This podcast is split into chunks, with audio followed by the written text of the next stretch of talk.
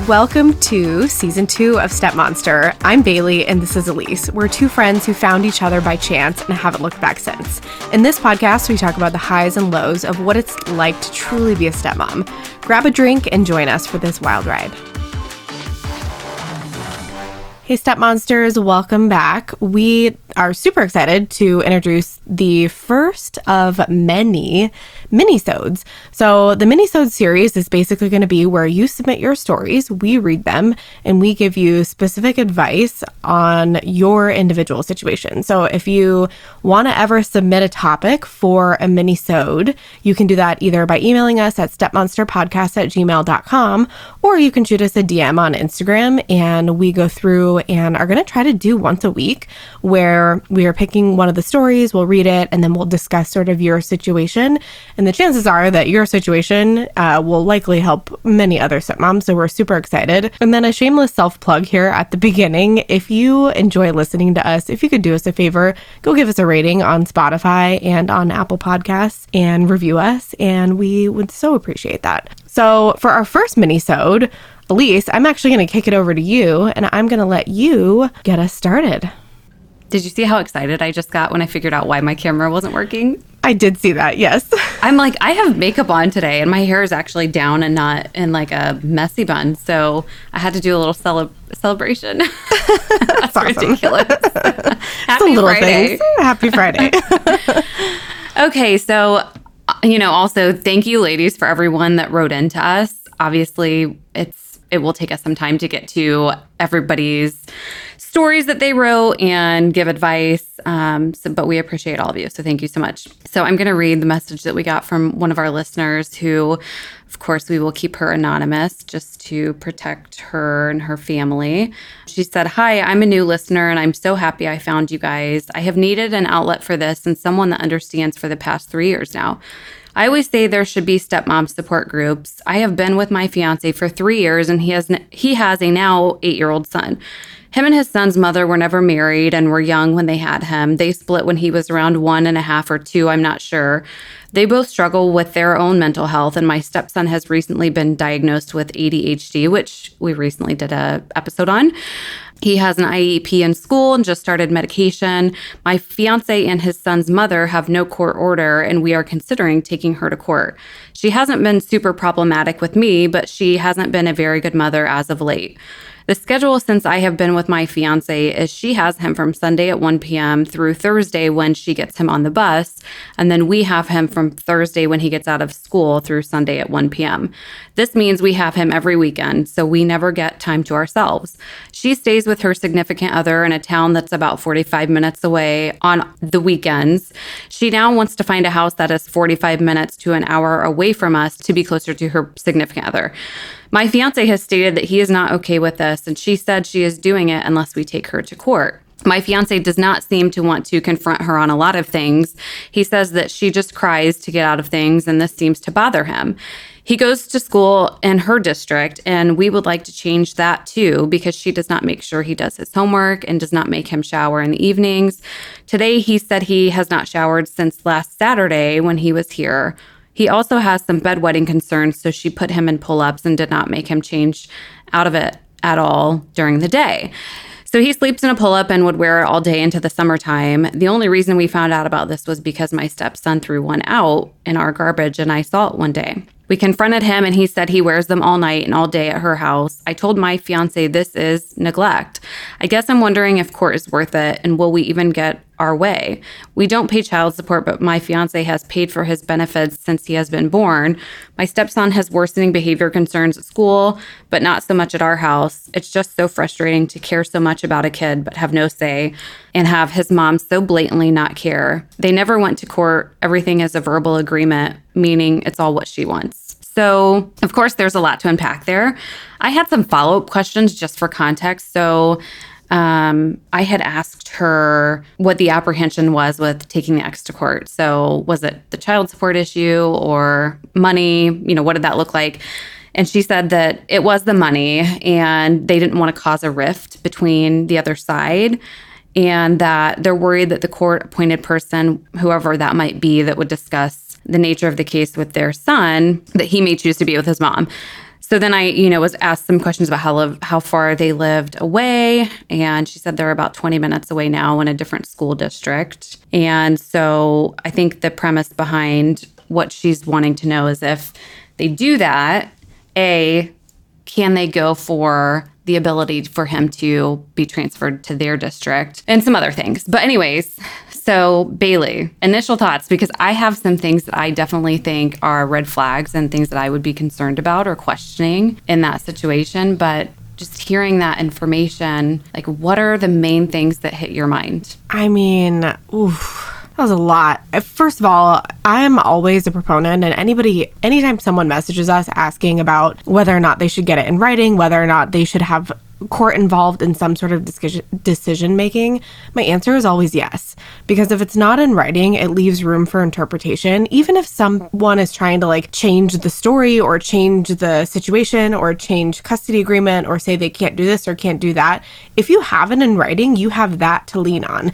It's agreed on, it's discussed. Most of the time, the courts really try to do what's in the best interest of the child, not to say that it always turns out that way, which is super unfortunate, but get it all documented. I would say it is absolutely worth it to take her to court. I mean, the fact that he's eight years old and in pull ups, anyways, that's heartbreaking in so many ways. And the fact that there's behavioral problems coming up and uh, like there's just, yeah, absolutely go to court like ASAP. 100%. And honestly, I have a friend of mine who she has a seven year old son and he started having issues with bedwetting and they just out of concern for like not knowing what to do put him in a pull up at night but then they also took him to a urologist because they're like is there an underlying condition? Why is he not able to hold his bladder? Like they should be able to do that far before seven or eight years old.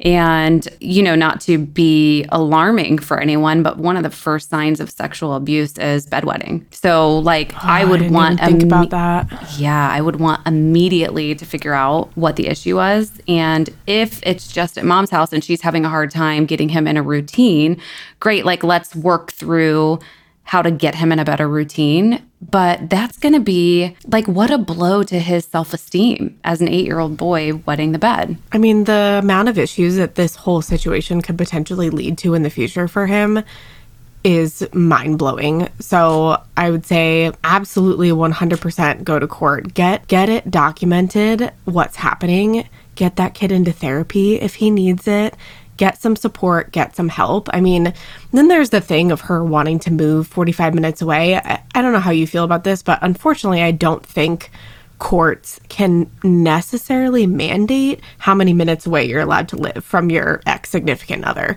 I know that you can get a mediator or a parenting coordinator to help out with decision making on school districts. And if there's documentation of him not doing well in school and him missing school assignments, that can definitely help there. But as far as like distance of living, there there really is nothing unless a parent is going to decide to move to another state and completely want to change a custody agreement, which by the way there would have to be a custody agreement already in place in order to change it, which there's not in this case. Um, it sounds like at least formally, but yeah, that's tough. Well, and I think just as a parent, the stability, like I get wanting to be close to the person that you love, i.e., her significant other, but as a parent, you have to think about what's best for your child. And if he's already having some behavioral issues and hygiene, it sounds like, why take them out of their comfort zone to, that's going to create more issues before you really get to the bottom of that stuff. But i guess she said that they she has been threatening this for the past couple years so they're not sure if it will actually happen. So it's like do we wait to go to court or do we go now? And i'm with you. I say if you don't have a formal agreement that is a mistake. And that's just going to continue to cause issues and people are you know especially if it's money driven going to say well I'm not going to agree to what you agree to. You're going to have to take me to court. And it's an idle threat, right? Because totally. they don't think you will. Yeah, totally. And then, I mean, even in my situation, like my, the bio mom in my situation, she lives like two miles from us right now. And she has a significant other who lives like 25 miles from her. And every other week, she goes back and forth.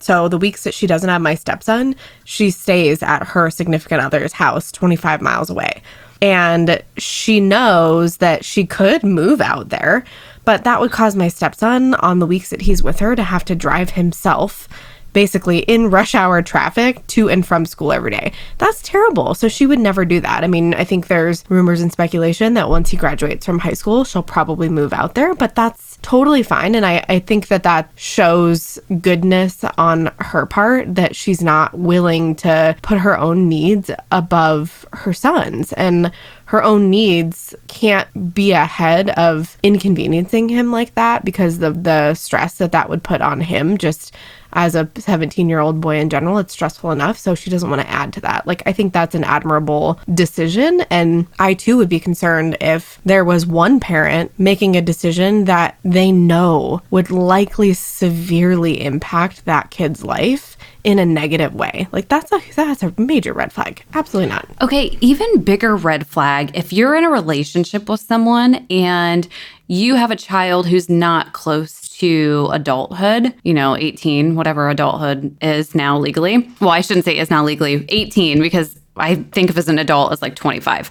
But anyhow, so if you have a partner who isn't willing to bend to the needs of your family and accommodate you, I mean, I just think if I'm dating a guy and I'm like, hey, listen, you live an hour away. I have a son who's young, who's in school. I need some stability for him. And if he's not willing to accommodate and like wants to live together, but wants me to come to him, just hard no. Like, that's a red flag. Why are you dating that person? I 100% agree.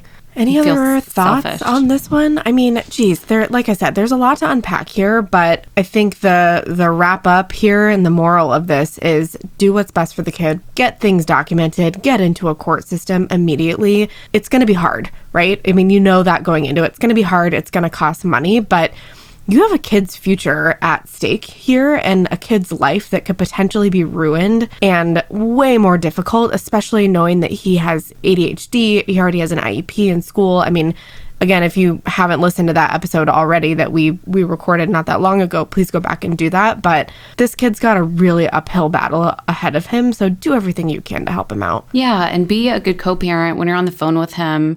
Remind him he needs to take a shower. Remind him he needs to do his homework. There's things that you can do when he's not with you. And just in general if you think something's not happening at the other house that they just need to get done for school or hygiene maybe a little reminder if if they're giving pushback to the other parent might help coming from both sides. Well, that was super great. I am I love doing this because a lot of what we do is actually everything that we do is really for stepmoms. You know, it's therapeutic for both of us. We've talked about that, but it really is to try to help other people and to try to share stories and illuminate stories that people might be able to relate to. So thank you so much for submitting your story and for being vulnerable. It's not easy to write all of that out and we understand that. I've, you know, I attribute it to therapy kind of like anyone that's seen a therapist knows that the first couple of sessions are rough because you're like unpacking all of your emotional baggage, so to speak. And doing that and talking about that can sometimes just bring up emotions that maybe you try to uh, tamper a little bit. So we really appreciate you sharing your story with us. Thank you so much for that. Yeah. And shout out to the women who were like, um, mine's going to be really long. And I'm like, hey, you know what? The more you can put stuff into context, the better. So thank you, ladies. Seriously, we, this is what we're here for. And we love the normalizing of blended families and the hardships that come with it. And we're all in the trenches, but we got this. Hell yeah. And if you want to submit your story, again, email us stepmonsterpodcast at gmail.com or shoot us a DM on Instagram. Bye. Bye.